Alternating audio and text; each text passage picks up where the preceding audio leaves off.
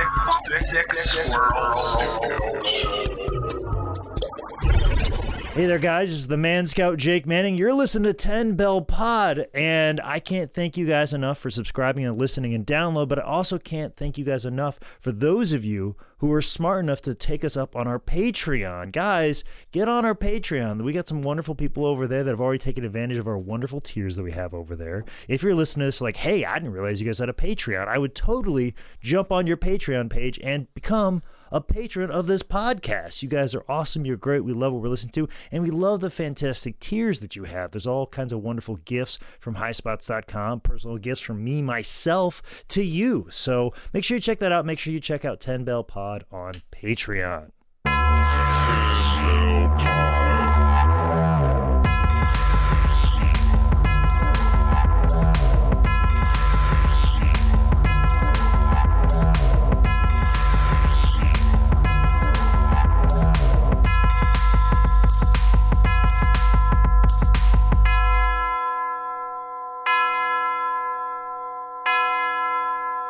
So a good man is hard to find, but a hard man is good to find. And I'm a good hard man, ravishing Rick Rude. So the ladies can get warm for my ravishing form. Jake and Damien couldn't beat me in a three-legged race. It's about his dick. He did a lot of he did a lot of rhyming. It's like Muhammad Ali but with dick jokes. Yeah, and like loved alliteration, ravishing Rick Yeah. Rude. Yeah, that, that that's strong right there. Um, loved airbrush. Um, Don't we all? Yeah, but but I feel like you know Vince McMahon would tell him to do it again if it got a little too sexy. I think at WCW, uh, gloves were off. I feel like like nah, be, be as sexual as you want. Talk about your dick being rigid. Yeah, if that's if, that. if your dick is on your mind, Rick, speak on it. Speak on it. Speak to those good people. And got Medusa. I, ju- I don't mean to crap on someone, but could there be a valet with less personality? You shut your mouth, I'm Medusa. shut your mouth. She didn't like make a, a, a look or a anything. She was Oh, like, she made a look. She made it to me. I That's don't- why you were 12 years old. Yeah, exactly. and I was moved. I, I was I was a hard man to find. Should- Nick, open the podcast. Uh, welcome to Ten Bell Pod, where we discuss the life and death of professional wrestlers. We're live in the Manning Cave. I'm Nick Alexander. I'm here with Come on. Michael Loving. Whoa! We are here with actual professional wrestler. The man Jake- scout Jake Man. Oh, he did it. He stole it Oh, from you. He yeah. took I that took, I shit. took I took it. I, I saw you have it, and then I took I took it away from you. I'm You a- thought you thought I was over here with a beard, and then I show up over here with a mustache. Ah, so foreshadowing. just to let you know. Fucking shapeshifters is what this episode's gonna be about. hey, thank you for listening. Uh, I don't know. This is off to the worst start. Or the best. Uh, probably the best. Thanks so much for listening. Hey, like, subscribe, leave us a review. Please leave us a review if you like us. Uh, that just helps us for free. A nice tweet, an Instagram, a Facebook like. We would appreciate it. It helps us compete with all the giant wrestling podcasts out there. All right. So, part one of Rick Rude was all about his WWF stuff. He's most famous for that. But if you want to see Rick Rude as the total package in and out of the ring, Rick's early 90s WCW run is, I think, what makes him one of the all time greats. So, Rick made his return October 27th, 1991 at Halloween Havoc. And this is the infamous Halloween Havoc with the Chamber of Horrors match, which, uh, despite having some of the biggest names in wrestling history, it was a dumpster fire. Uh, and an electric chair, right? Yeah. I mean, someone got electrocuted on camera, so it's pretty amazing. I mean, I don't think that state even had corporal punishment, so it's a pretty big deal. But even that match wouldn't be as spooky as the WCW Phantom. Eric Bischoff and a very high pitched Missy Hyatt tried finding the identity of the Phantom, but after Brian Pillman won a tournament for the first ever WCW Light Heavyweight Championship, we'd find out who it was. The best is the announcer at the beginning of the match says, "From parts unknown," and wait, unknown. like, oh my god, what does he weigh? Holy fuck. You gotta commit to the bit, all right? You gotta commit. So the Phantom lurked to the ring to spooky Phantom music before attacking Robbinsdale High alum, the Z-Man Tom Zenk. And he uh, pretty much squashes Zenk before hitting him with a spooky neck breaker. Later, Polly Dangerously and Medusa would cut a promo about how they're going to destroy WCW, starting with Sting. And Vince Russo was like, hold my beer. the man who was gonna eliminate Sting would be the WCW Phantom. And the Phantom comes out, he pulls off his mask to reveal it's, it's Rick Rude. It's Ravishing Rick yeah, Rude. Which, uh, when the Phantom first comes out on the Halloween Havoc, when you see that mustache, of course it's Ravishing Rick Rude. It could have it could have been a series. It could have been Tom Selleck. No, yeah, I mean, been- okay, fine. So Rick would be part of the Dangerous Alliance with Medusa, Arn Anderson, Bobby Eaton, Larry Zbyszko, and stunning Steve Austin, who later went on to become a very successful podcaster. Rick's new music is so bad. Uh, every WCW theme from this time period sounds like one of those old cell phone ringtones. like, kind of sounds like the song you downloaded, but it's like a Casio keyboard version. Oh, poor WCW. Don't throw him over the top rope. This is great. It's always a natural. That's what I call him, the natural. November 19th and 91, Rude would get his shot at Sting's United States Heavyweight Championship. So Sting had been getting mystery boxes from an unknown sender, and uh, he get his last one at Clash of Champions. So Medusa pops out and gets all flirty with Sting, and I was like, "Don't do it, Sting. She'll put your heart in the trash can." Oh, I uh, I love this bit because I love how Medusa she is being very sexy, and it's working on me. Uh, it's worked on all versions of me. The doors to my room are closed. Exactly. Mom told me don't close them. They keep it open. I, I closed it to watch this. I I even closed it still as a 37 year old man. Still close the door when I watch this. But I love how she's she's being very sexy and she's touching Sting or being around Sting, and all Sting can do is just go, "Whoa, woo!" Of all all choices to do when you were sexually aroused. I think that's what Sting does when he has a boner. he said, "Woo!" There's a couple girls I could ask. Um,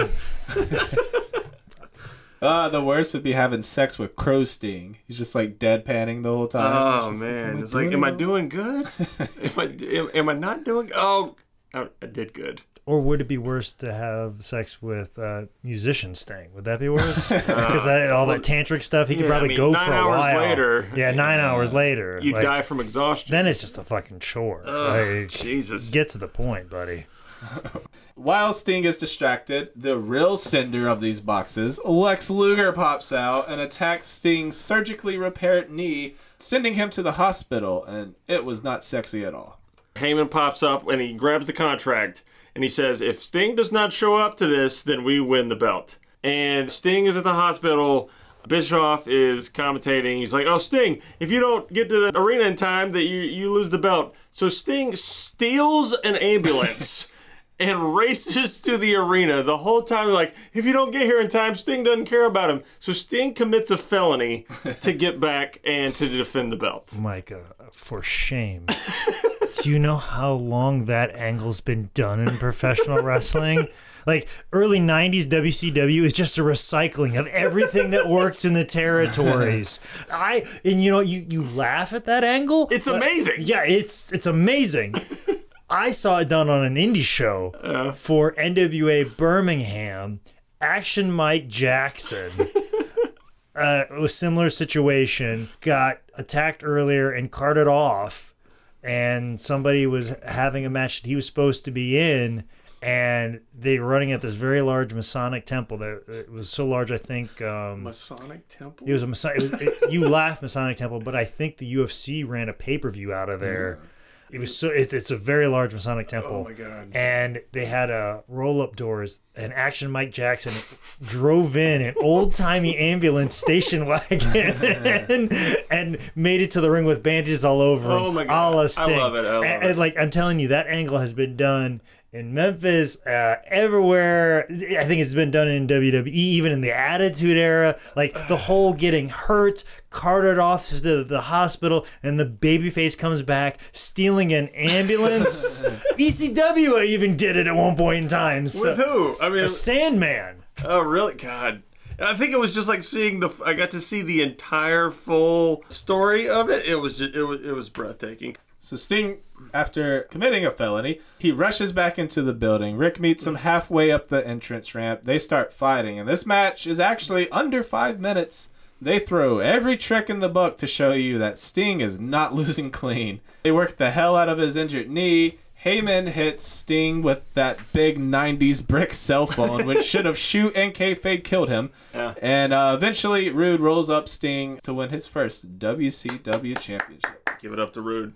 After winning the belt, he'd defend off all challenges, uh, working house shows with Sting, tagging with his Dangerous Alliance partners, and he'd have a feud with Ricky the Dragon Steamboat. Watching some of the Sting Rude stuff when they would work like the six man in the tag matches, the heat that they would get for the hot tags for Sting to come in and fight Rude was some of the most just volcanic, crazy stuff I have seen. I mean, the crowd is going ballistic. Sting is doing it, but it, you know it's just all Rude being that dickhead heel. Rick and Ricky the Dragon would meet at 1992 Super Brawl with Jim Ross and Jesse Ventura on commentary for WCW. And piggybacking off what Micah said, Rick has all the heat in the world. Like mm-hmm. he's cutting his pre-match promo, and you couldn't hear his mic wired into you know the soundboard over the crowd, just booing the hell out of him. Uh, It's obviously a really good match. If you like pro wrestling and you haven't seen Rick Rude wrestle Ricky the Dragon Steamboat, you should do it. And as JR said, Rick Rude is about as popular as rapper Ice T at a policeman's party. wow. Cop killer. Good job, JR. Getting topical, Jared. I'm surprised you know who Ice T is. Uh, that's what threw me off. It's like, oh, this is when we're doing topical jokes into our shit. Sorry, I was just thinking about Jesse Jesse Ventura coming back. Yeah, and Sting's about as popular as Jerry Lee Lewis at a, at a junior high school dance. Who he's related to. So Rick wins when the ninja Steamboat brought out with him uh, turns on him. Oh, if I had a nickel. The, the ninja hits Good ninjas are hard to find. It's true, man. Teenage mutant ones even harder to find. Have you seen like Japan actually put out a listing like be a ninja, forty five thousand dollars a shit. year. It's a real job. Chris Farley did it. Eh, that was in the United States. No, that's true. All right. Uh, the ninja hits Ricky with again uh, early '90s brick cell phone, heavily implying that it was Polly. They'd face off again at Wrestle War '92. It would be a five-star rated War Games match. Yeah. Uh, it would be between Sting Squadron, which is Sting, Barry Windham, Dustin Rhodes, Ricky Steamboat, Nikita Koloff against the Dangerous Alliance of Steve Austin, Rick Rude, Arn Anderson, Bobby Eaton, and Larry Zbyszko. And no wonder WCW went out of business. As they lower the cage down, they put on like a $10,000 fireworks show. It was nuts. Rude and Steamboat are both second in for their respective teams, both getting huge boos and pops. One point, the top rope of one of the rings comes off the post, a very similar spot to a War Games match that I saw Jake Manning wrestle, or should I say Jake Mencia. Oh wow, wow. Oh, you mean they tied the guy up in the ropes and they made him submit? That's a little bit different than this, Nick. So you're kind of Listen, um. listen. Listen, you Oh, you guys. you can borrow in professional wrestling. you can't steal in stand-up comedy. Like I just told you that people have recycled that ambulance chasing thing. that was my Japanese arm drag. After the top of the ring pops off, uh, Larry Zbyszko hits Sting with the metal uh, turnbuckle holder, but he ducks, hitting beautiful Bobby in the shoulder. Sting then puts him in a standing armbar, and Bobby taps. Can we talk about how shitty that cage was? It was all like drooping down. At one point, Steve Austin tries to climb up to the turnbuckle, and he can only stand on like the second one because the cage is like I mean, hitting him in the head. It would have been nicer if a little bit more room, because that's like when Sid Vicious almost killed Pillman because of the cage and the power bomb spot. Well, uh, I, I would speculate this might be the first War Games cage not built by Klondike Bill. That would be my, that would be my uh, guess. I don't know if it was or not, but if I, feel was like to, they were always kind of low. It was like a cube of chain link fences. It was I'm, only- I'm just saying Klondike Bill wouldn't have made that mistake. Steamboat and Rude would cap off their feud with a non-title Iron Man match at Beach Blast 92. Ricky comes to the ring with his wife and a little Richie Steamboat. Yeah, It's this little Richie. Who would eventually beat Jake Manning Oh, every single time he wrestled? Because Jake Manning knew his role. wow. How many times do you think you lost to him? There was, oh gosh, that's a lot. Um, at need- least a dozen. Oh, okay, I, was, I thought you needed more uh, I was, I was thinking, I was, fingers and toes. yeah, I was thinking that like I'd have enough on one hand, but then I started thinking there was all those other house show ones, and then the ones before, and like there was a lot of them. And then I always forgot to include some of the tags. Uh, Um, so George George South's got me beat though, but that's because he was hogging Richie State. But as soon as like George had had his fill of Richie, then I finally got my hands on him, and we never let go. it sounds so romantic. This match is super good. It's a non-title match, but Steamboat wins it. Do you know why they would do this big kind of, uh, I guess, blow-off match, but not put the belt on the line?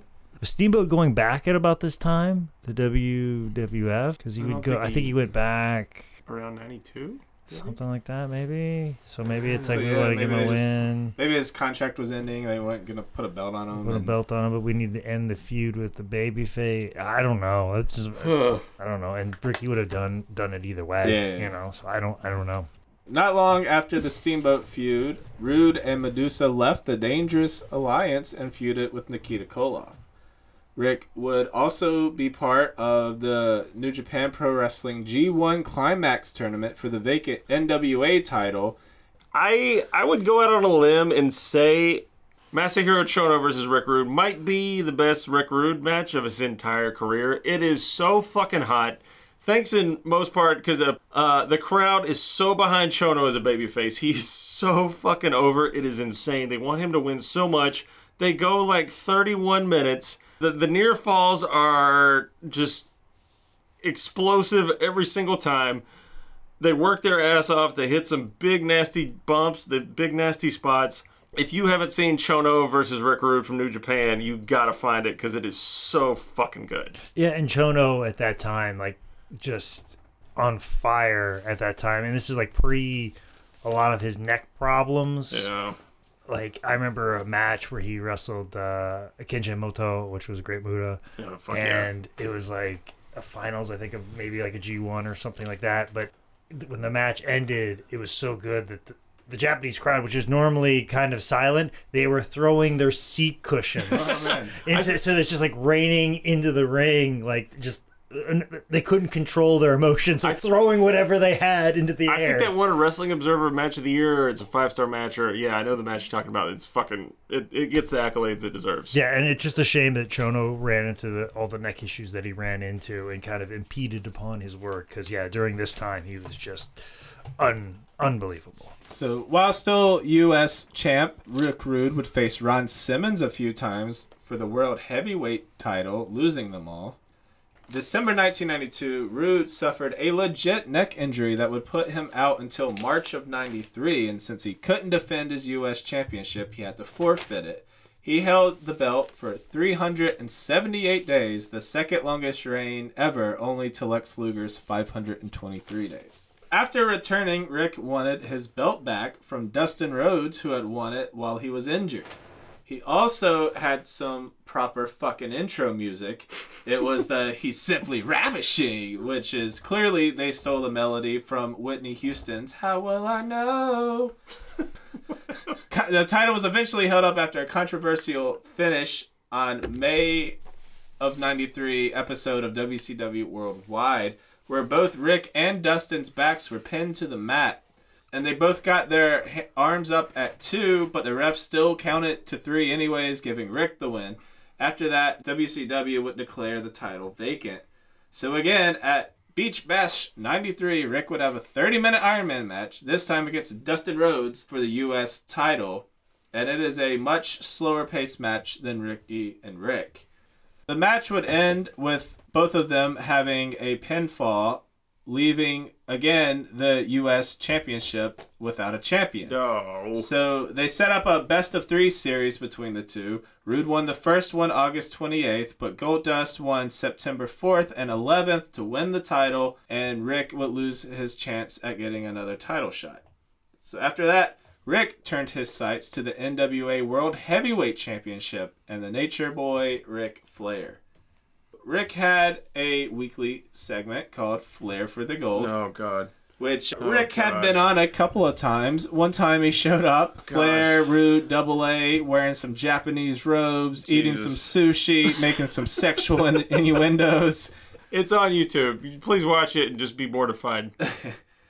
But on another episode, Rick showed up and he's kind of snubbed by Fifi, who is Flair's maid. Fifi even slapped Rude after a kiss, making the insulted Rick Rude attack Flair from behind with the big gold belt. In real life, Flair just married Fifi, who is Wendy Barlow, which I wonder how that went. Uh, Wendy, remember when you used to clean up after me and begrudgingly take all my friends and my sexual advances? How would you like to do that for the rest of your life? and she said, "I guess I do." So this all set up a match at Fall Brawl, September 19th, 1993. And they both come out, robes glittering in the lights. Rube takes off his robe to show that he has Fifi on his tights. So to me, this match didn't live up to what I had it hyped up in my head, I guess, because it's Ric Flair and it's Rick Rude. Yeah. I- one's got a C, one's got a K on the C. I, I had impossible expectations, and it's kind of slow, but you know it's still worth watching, I guess. Um, the match ends when Flair has Rude in a figure four. The ref turns his back to deal with Fifi. Rude pulls out brass knuckles, hits Flair, covers him to win the most important belt in wrestling history, the big old belt, the NWA World Heavyweight Championship. I remember when we did the shoot interview with Ric Flair, and we were talking about this period of time, and we asked what his thoughts were on wrestling Rick Rude, and he's like, I didn't like it. He actually didn't particularly like Rick, wrestling Rick Rude, but it wasn't anything particular that had anything to do with Rude's ability. Rick took exception to some of the things that Rude did to Fifi in in this match. Like I think there was even like a situation where he like picked her up on her shoulder and he didn't like that he put his face like in her crotch and Yeah. kind of some inappropriate sexual things. And I find it funny that he in the shoot interview that we did with Flair, uh, he still took exception to it and was still kind of hot about it. So, yeah. And then Flair ended up marrying Fifi several years later after making that comment. But I like how that he was like still mad and he was still two ex-wives away from getting to that woman being his wife. Rick has a list. he knows what he's getting to. Mm-hmm. With that belt comes weird belt thing number two with Rick Rude. So around this time, WCW had withdrew from the NWA. So WCW couldn't use the NWA World Heavyweight Championship. So WCW took the big gold belt and created the WCW International World Heavyweight Championship of the World of all the nations championship belt of champions belt title. Because international is different from world. Don't ask me to explain it, but it's it's it's true. There was a lot of fuckery with the big gold belt in general. Flair took it to WWF at one point, right? WCW had it. NWA said they couldn't use it. They renamed it. They they'd eventually unify it with the WCW Championship, with Flair beating Sting to unify both titles. But we need to point out that Rick Rude held it three times. He had it the most time. Rick Rude is the Bruno Sammartino of the WCW International Heavyweight Title Belt. As champion, Rude would fend off Flair again at Halloween Havoc and win a match at Starrcade 93 against the boss, Ray Traylor, not Sasha Banks or Bruce Springsteen. Rude held the belt until March of 94 when WCW went on a tour of Japan. Rude lost to Hiroshi Hase on March 16th, 1994, but then won the belt back again eight days later in Yeah. Kyoto, Japan. I assume this whole thing was like a cross promotion gimmick thing that was never even supposed to get known by the public, really. No, that's kind of way it, back in the day, like they just It's It's- exciting to have a title change, right? it's it's funny how like major U.S. companies just were like, oh, nobody knows what's going on in Japan. Right. Just do whatever. What's what's over there? Like like when Hulk Hogan said that the WWF title is a tin can or toy belt compared to Yeah. the IWGP title, and nobody thought anything about it. Like, oh, it's just over in Japan. Nobody knows about that. When like tape trading is clearly around, Yeah. newsletters are, are clearly Yeah. around, and that would all get circulated around. But they were just like, yeah, nobody knows what's going on over there. But like major major companies. Yeah. But I think Rude even won with like a submission, like a reverse full Nelson type thing. I don't even know what you would call it, but yeah, it was like Ru- Rick Rude by submission. A month later, at 1994 Spring Stampede, Rick Rude would face Sting again. Starts out with Harley Race challenging the winner on Vader's behalf. And after that, Harley tries to sucker punch Sting, which he ducks, and they do a whole thing. Then Rick and Sting have a really good match. They start out with Rick still in his robe, and he takes one of the highest backdrops I've ever seen in my life. It was like 10 feet in the air. Eventually, the ref gets knocked down. Vader and Harley run down. Sting knocks them both out of the ring, but it gives Rick a chance to take over. Harley sneaks into the ring to hit Sting with a chair, but Sting ducks. Harley hits Rude. Sting covers him, and Rick loses the championship. Rude would get a rematch May 1st of 94 at Wrestling Dontaku in Funaki, Japan. Although Rick would recapture the championship, things ended very badly for him. Rick was standing outside of the ring when Sting dove over the top rope, hitting him with a cross body.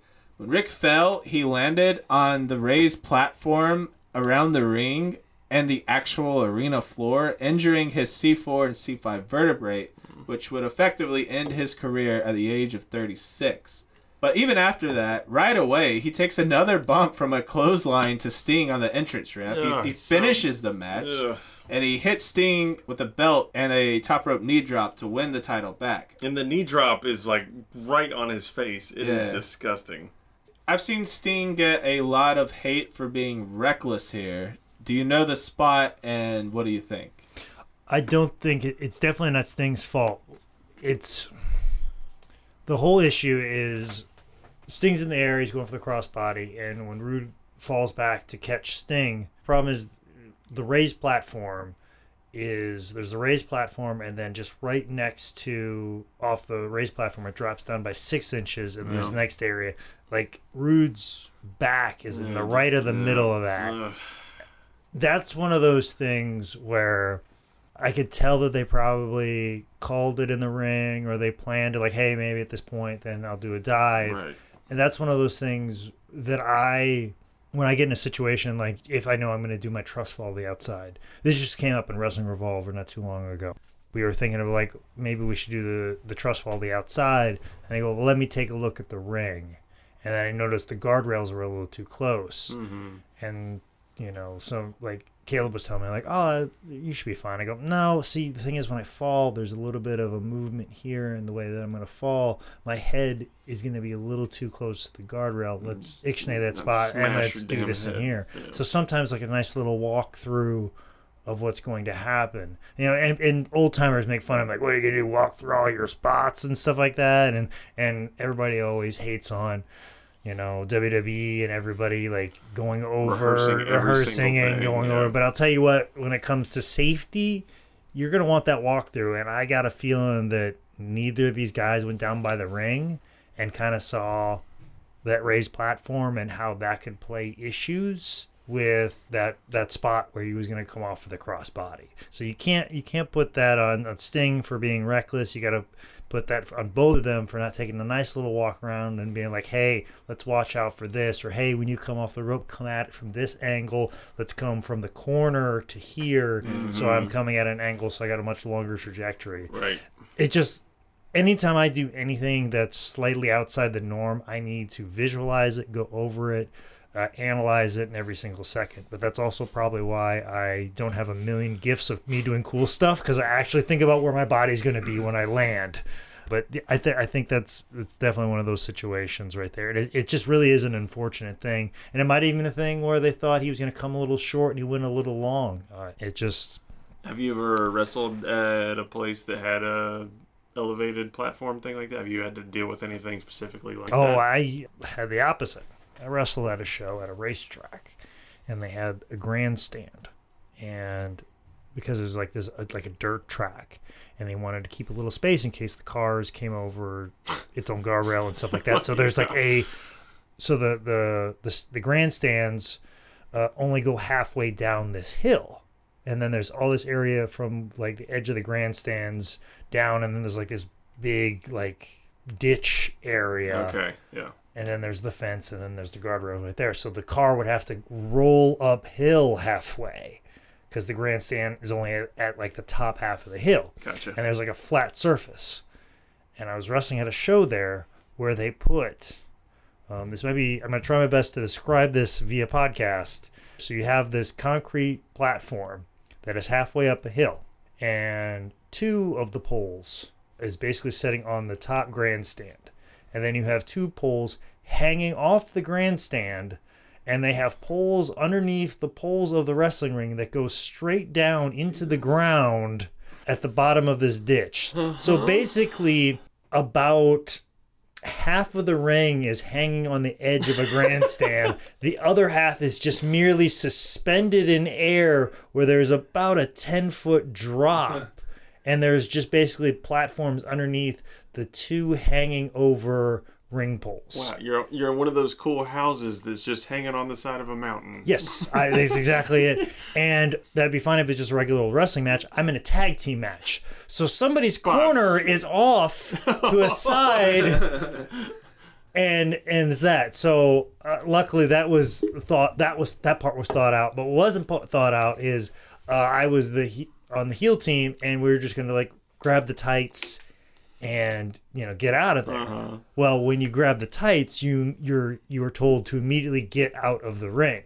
I just instinctively rolled out of the ring to the closest corner, which so happened to be a side that was hanging off. So when I rolled out of the ring, I go, "Oh no, I have a ten foot drop." So you see me hanging from the side of the ring, which luckily it was only a ten foot drop. So if I'm hanging onto the side of the ring and then I'm hanging down, I've only got to drop down like six feet, That's but still six feet down a hill. Yeah. Uh, luckily, it was on the side that was slanted, so it wasn't. So the ground was catching up with me. So it was more like a four foot fall. But still, when you roll and there's no floor there, You're freaking out. and there's a drop, it is scary. So that is probably the closest. And hope, serves you right for cheating by grabbing the tights. I haven't I haven't pulled the si- tights since then. So, Take take that heel. Uh, but yeah, I hopefully I explained that properly enough for everybody who was listening to this podcast. All right. Well, even after a career-ending injury, Rick would wrestle May 14th in an I Quit match with Sting on WCW Worldwide, and this would be the last time Ravishing Rick Rude would ever step in a ring to work a match. And I'd just like to point out that I quit match ends by count out. What the fuck?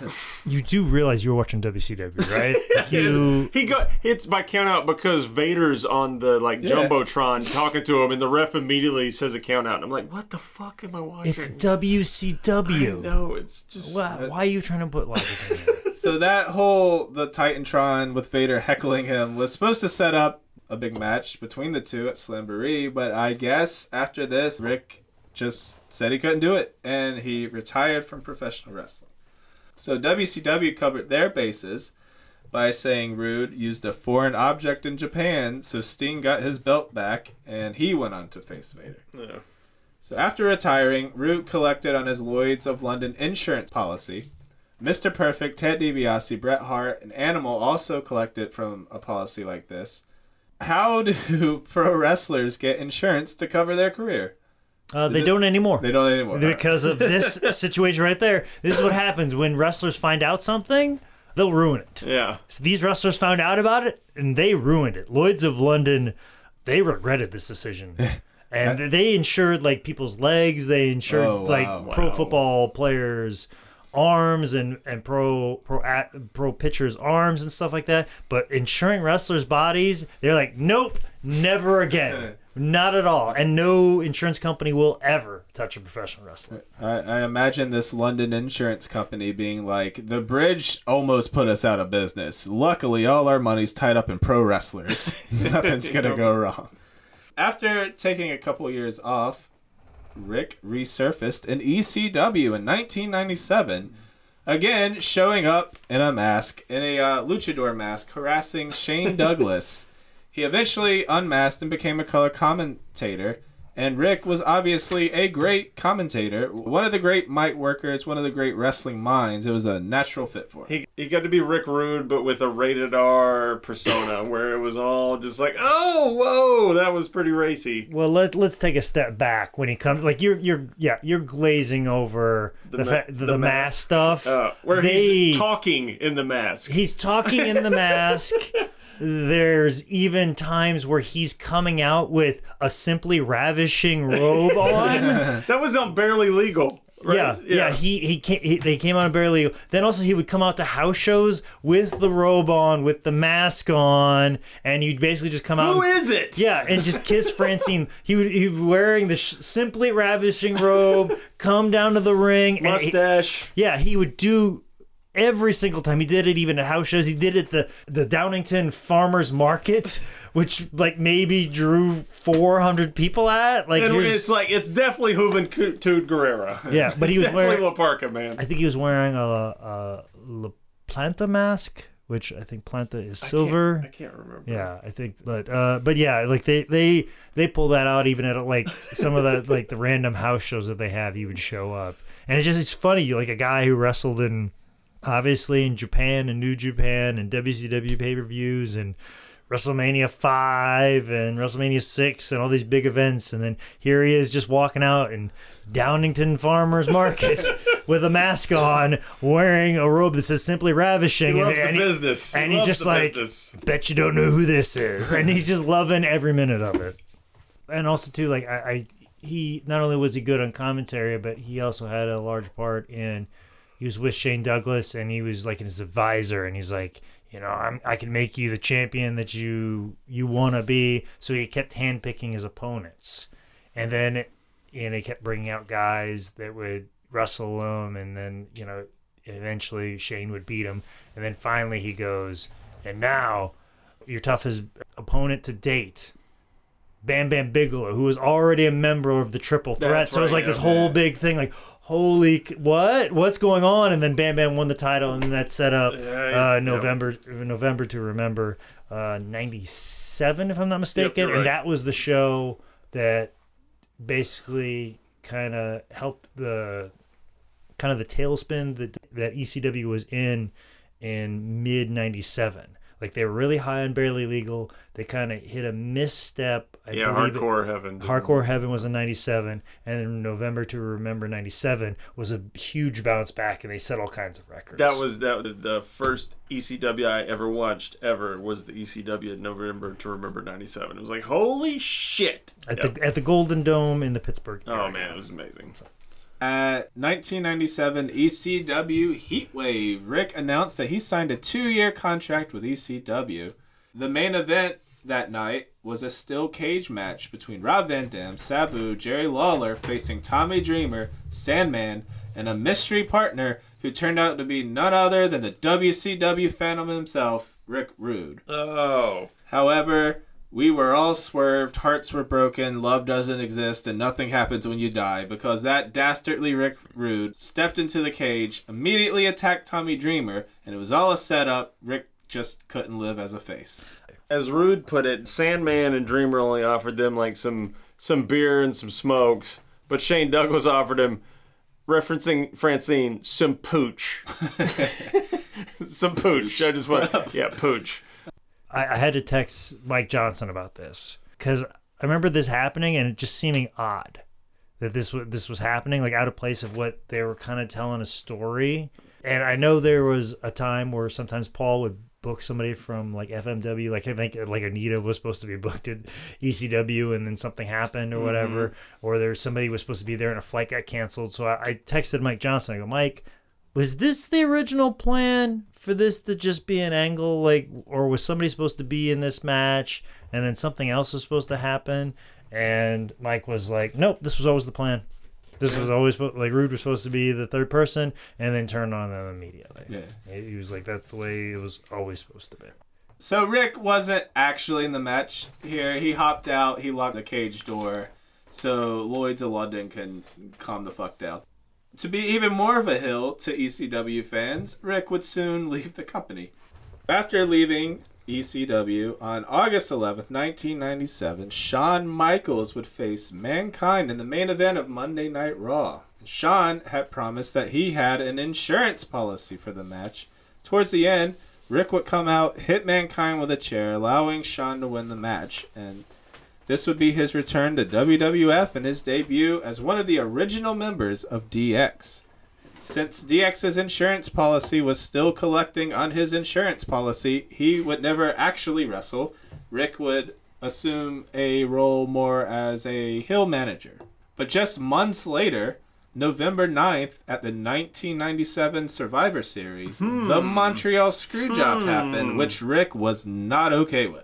Despite working closely with HBK, he was on Team Heart when it came to the Screwjob. Right after the Screwjob, that same night, Rick called Eric Bischoff and told him everything was real. And since WWF had signed Rick Rude to a day to day contract, he was able to walk right out of the door, strike up a deal with Bischoff, and go back to WCW.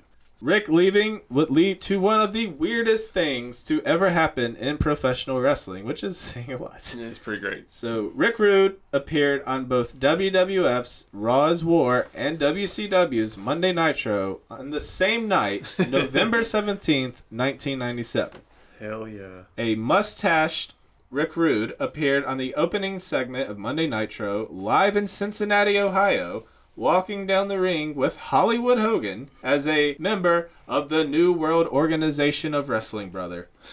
He called out Vince and Shawn for the screw job, which I thought was awesome. Yeah, it's pretty amazing. Um, but then he said he wanted Bret to join the NWO and WCW and leave the WWF because it's the Titanic.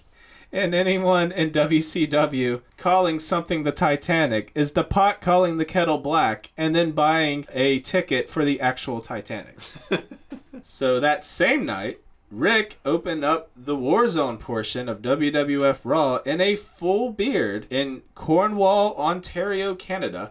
Which, fun side note to this uh, episode of Raw, this is the famous Bret Screwed Bret Vince interview. yeah. So Rick introduced DX, and Shawn cut a promo on Ken Shamrock. Triple H cut a promo on Sergeant Slaughter, who comes out, and Rude kind of helps them attack him. They tell a beaten Sergeant Slaughter to oral sex their ween, and then You know, they, you know, attitude shit. era. Hey, Um, normal stuff. But since it's impossible for Rick Rude to get from Cincinnati to Ontario and grow a full beard, he not only exposed the Montreal Screwjob, but that same night he exposed the fact that WWF had been dabbling in black magic using Rick Rude as a time traveler to Oh, com- complete the evil agenda of Vince McMahon, and that's why two years later he would be murdered by the Dark Lord himself, oh. Kevin Sullivan.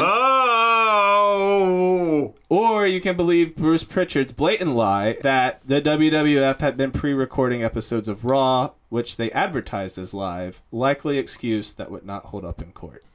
Well, the commentary was done live. So when the commentator said live from so and so, you're just letting people know where the show is occurring and they are live when they do the commentary. Come on, Nick. Everyone knows that. Listen, I'll be a Bruce Pritchard apologist. I'm a Kliq apologist. I'm a Bruce Pritchard apologist.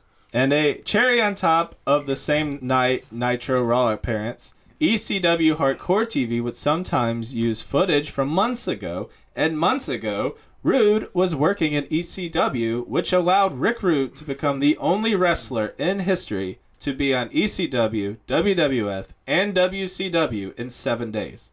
In WCW, Rude became a member of the NWO, mostly managing Curt Hennig. That would make Rick Rude the first wrestler to be part of DX and NWO. Hmm. So, after an epic history making debut in WCW, they totally took Rude and used him to his full potential, and that's why WCW won the Monday Night Wars and is the powerhouse it is today.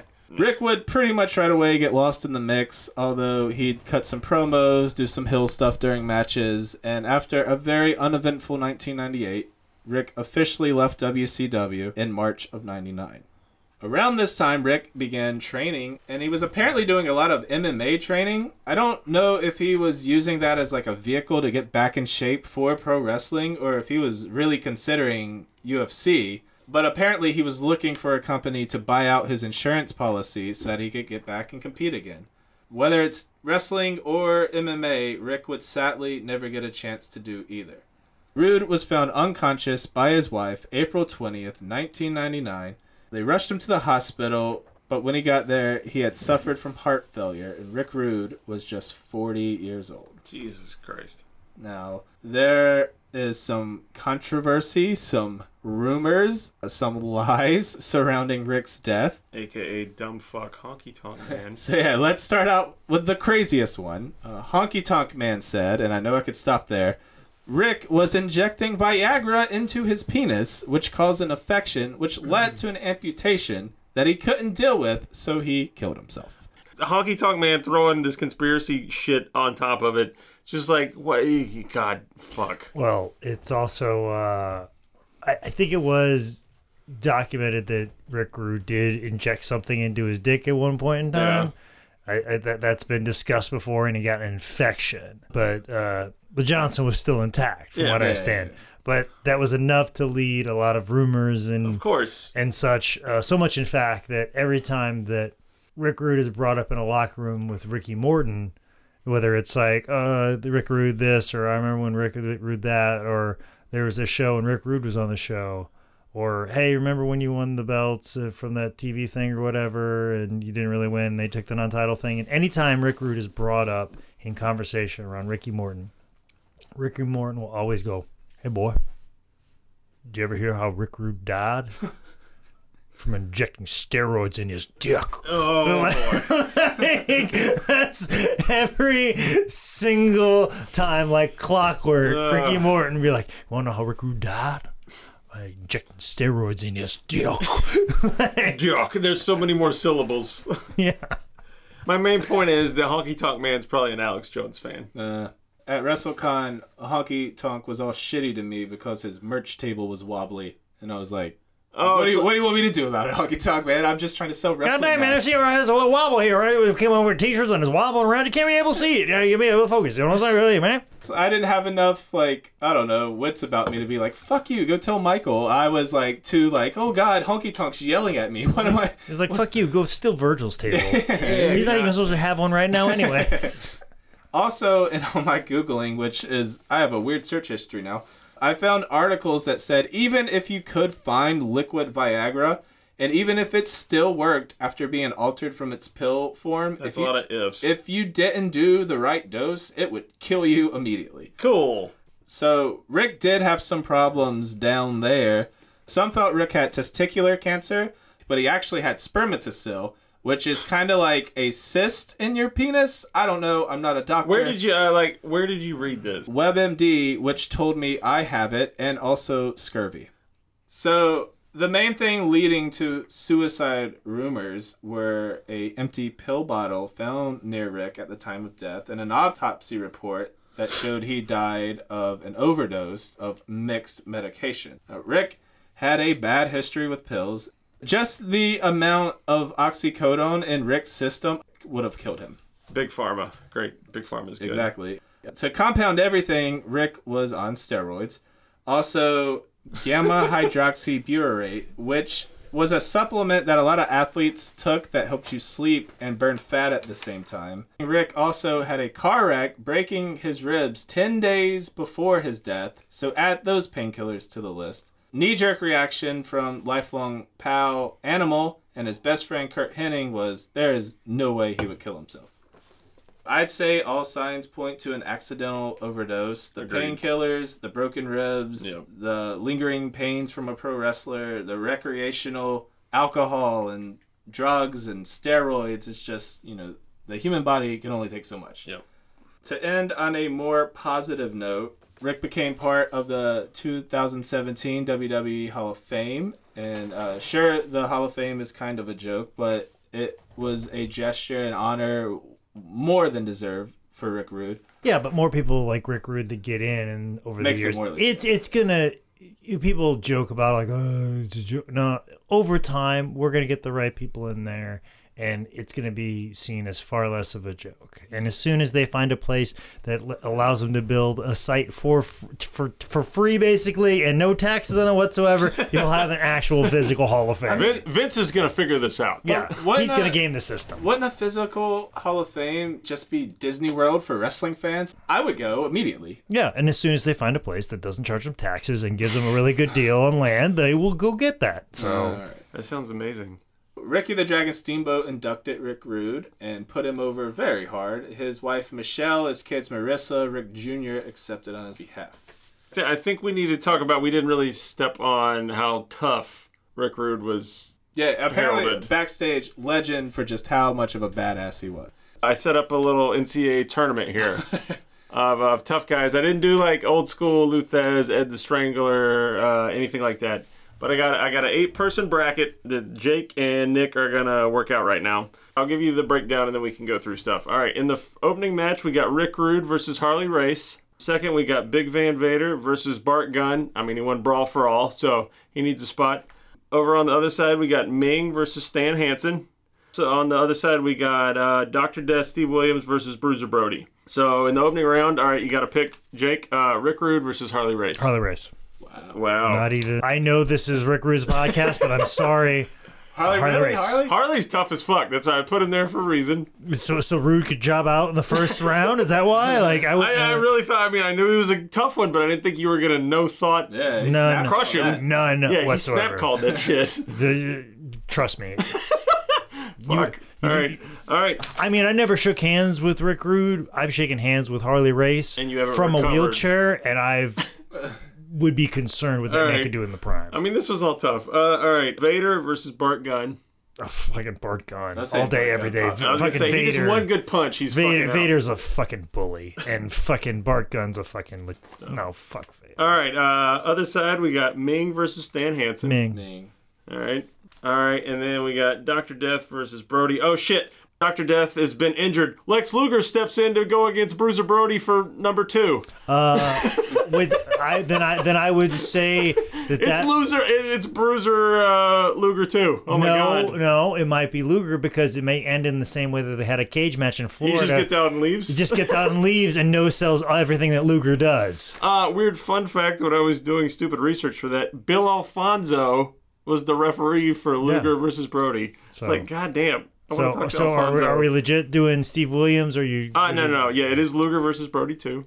Okay, Luger versus Brody too. Um, obviously fucking uh, Brody. All right, because yeah, yeah. Luger gave him his best punch and Brody no sold it. So there you go. So now we got uh, Harley Race versus Bart Gunn. Harley Race versus Bart Gunn. Still gotta go Harley. All right, Harley. Race. All right, and then we got uh, Meng versus Bruiser Brody. That's a good pay per view match. Meng. Gotta go Yeah. Meng. All right. I mean, this is a good matchup. We got Meng versus Harley Race. Uh, it gotta go Meng. Oh, I, wow, All right, all right. yeah. I gotta I gotta go Meng, and and I think and you know what? If you asked Harley, he would say Meng as well. Did we just officially declare Meng, Meng. the toughest man of all time? Meng for now is the champion. All right. and nobody's gonna nobody's gonna dispute that. yeah. Nobody. Yep. I guess then, final thoughts on Ravishing Rick Rude. I, I got a story. You know, when I asked George George South for stories, and I always ask uh, about everybody, and you know, some stories I've heard multiple times over, and one of the stories that I heard multiple times over about Rick Rude is that he was actually self-conscious about the size of his legs Yeah. that he would stuff his knee pads into his boots so his legs would appear bigger. so, like, you know, we talk about him being like such a badass, and also, like, obviously, everything he said breathed a lot of confidence. Obviously, inside of all that was a man that was was kind of insecure of who he was, and you know people may see that as a weakness i see that more of make that's more of a well-rounded thing of that makes him more human like everybody talks about oh him being a badass and he said this and all these other things but like i think the story about him being insecure of how his legs look humanizes him in a sense. He makes him like us. He has his own fears that everybody else has. Where you know everybody else that has seen his career is like, oh, he's a fucking take no shit type of guy, but there's some shit that he took and he was aware of and probably would have liked to have made better. And you know, I, just the conversation of what he did with his dick, you know, like like obviously he you know, was insecure about other things and was dealing with a lot of other things. And, and we don't know what was going through his mind in a personal life. And the fact that he was married to the same woman for as long as he was and a dedicated family man, mm-hmm. I, I think those are the those are the softer sides of him that we don't get to see and nobody discusses, especially about Rick Rude. I mean, everyone wants to put up a nice gif of him like knocking out a jobber on on WCW Saturday Night, but I I think there's there's probably a softer side to him that's probably forgotten about with him, and and I wish there was more discussed about him being a dad and him being a husband and you know did he take his kids to disney world and was there a fun little story like that i don't think there's enough of that out there and and i think if there's anything that i would i would like to know more about rick rude it's not about what did he think about this guy and who did he stretch and who yeah. who did he knock out at a bar it'd be more like what type of dad was he? What type of husband was he? What type of friend was he? What was that time when you were stranded on the side of the road and then all of a sudden out of nowhere, Rick Rude drove 250 miles in the opposite direction just to help a friend? I th- I'd, I'd like to know more about that. So, and I because I feel like he probably was that type of guy. For me, I, I think Rick is personally in my top 10 favorite wrestlers of all time. I mean, I'm a bit of a spot monkey lover. So if you gave Rick Rude a shooting star press, I'd be like top three for sure. He's just someone who could do it all. He could wrestle. He could talk. He got more heat than anyone. I mean, on a Tuesday, he was getting trash thrown in the ring like he was NWO's third man. You know, he he's booed so loudly you would think it's Cena beating Punk for the title in Chicago on Colt Cabana's birthday he got pro wrestling from level one to a thousand, and he was like a gift to have. I think it's tragic how his career ended and his life was cut short. And I think if you look at the landscape of pro wrestling and how it changed to like tweeners being all the rage and faces being heels and heels being faces, I think what it meant to be a heel, like an old school pro wrestling heel, I think that died with Rick Rude. He's like the last great heel. I guess with that mentality, with that, you know, I'm gonna come out, I'm gonna insult the crowd, I'm gonna be better than you, and I'm gonna beat your favorite wrestler. Like I just don't see a lot of that anymore, and I miss it. I don't know if it's something we'll ever get back, which was just the way wrestling is now. And um, I don't know. I enjoyed him. I love him. I it sucks he died basically what I'd be saying now is everything on repeat of what those two said. I guess there's just so many things I didn't get to mention that are worth checking out. The Rude and Hogan promos that are on YouTube are so damn good. Uh, the Hogan promo against Rude, he's almost like Hogan is in his prime and he is playing it like he is the the crazy heel and Rude is the face. And Hogan is on so much cocaine. It is unbelievable. His eyes bulge out. That's look those up. I can't stress the the Masahiro Chono match enough. That thing is fucking fire. That is amazing. Uh, to see the little vulnerability side of Rude that he he was a badass, but he everybody gets their licks. Look up Erik Watts' shoot. It's on YouTube. Uh, Stone Cold has some amazing stories about Rude on the road.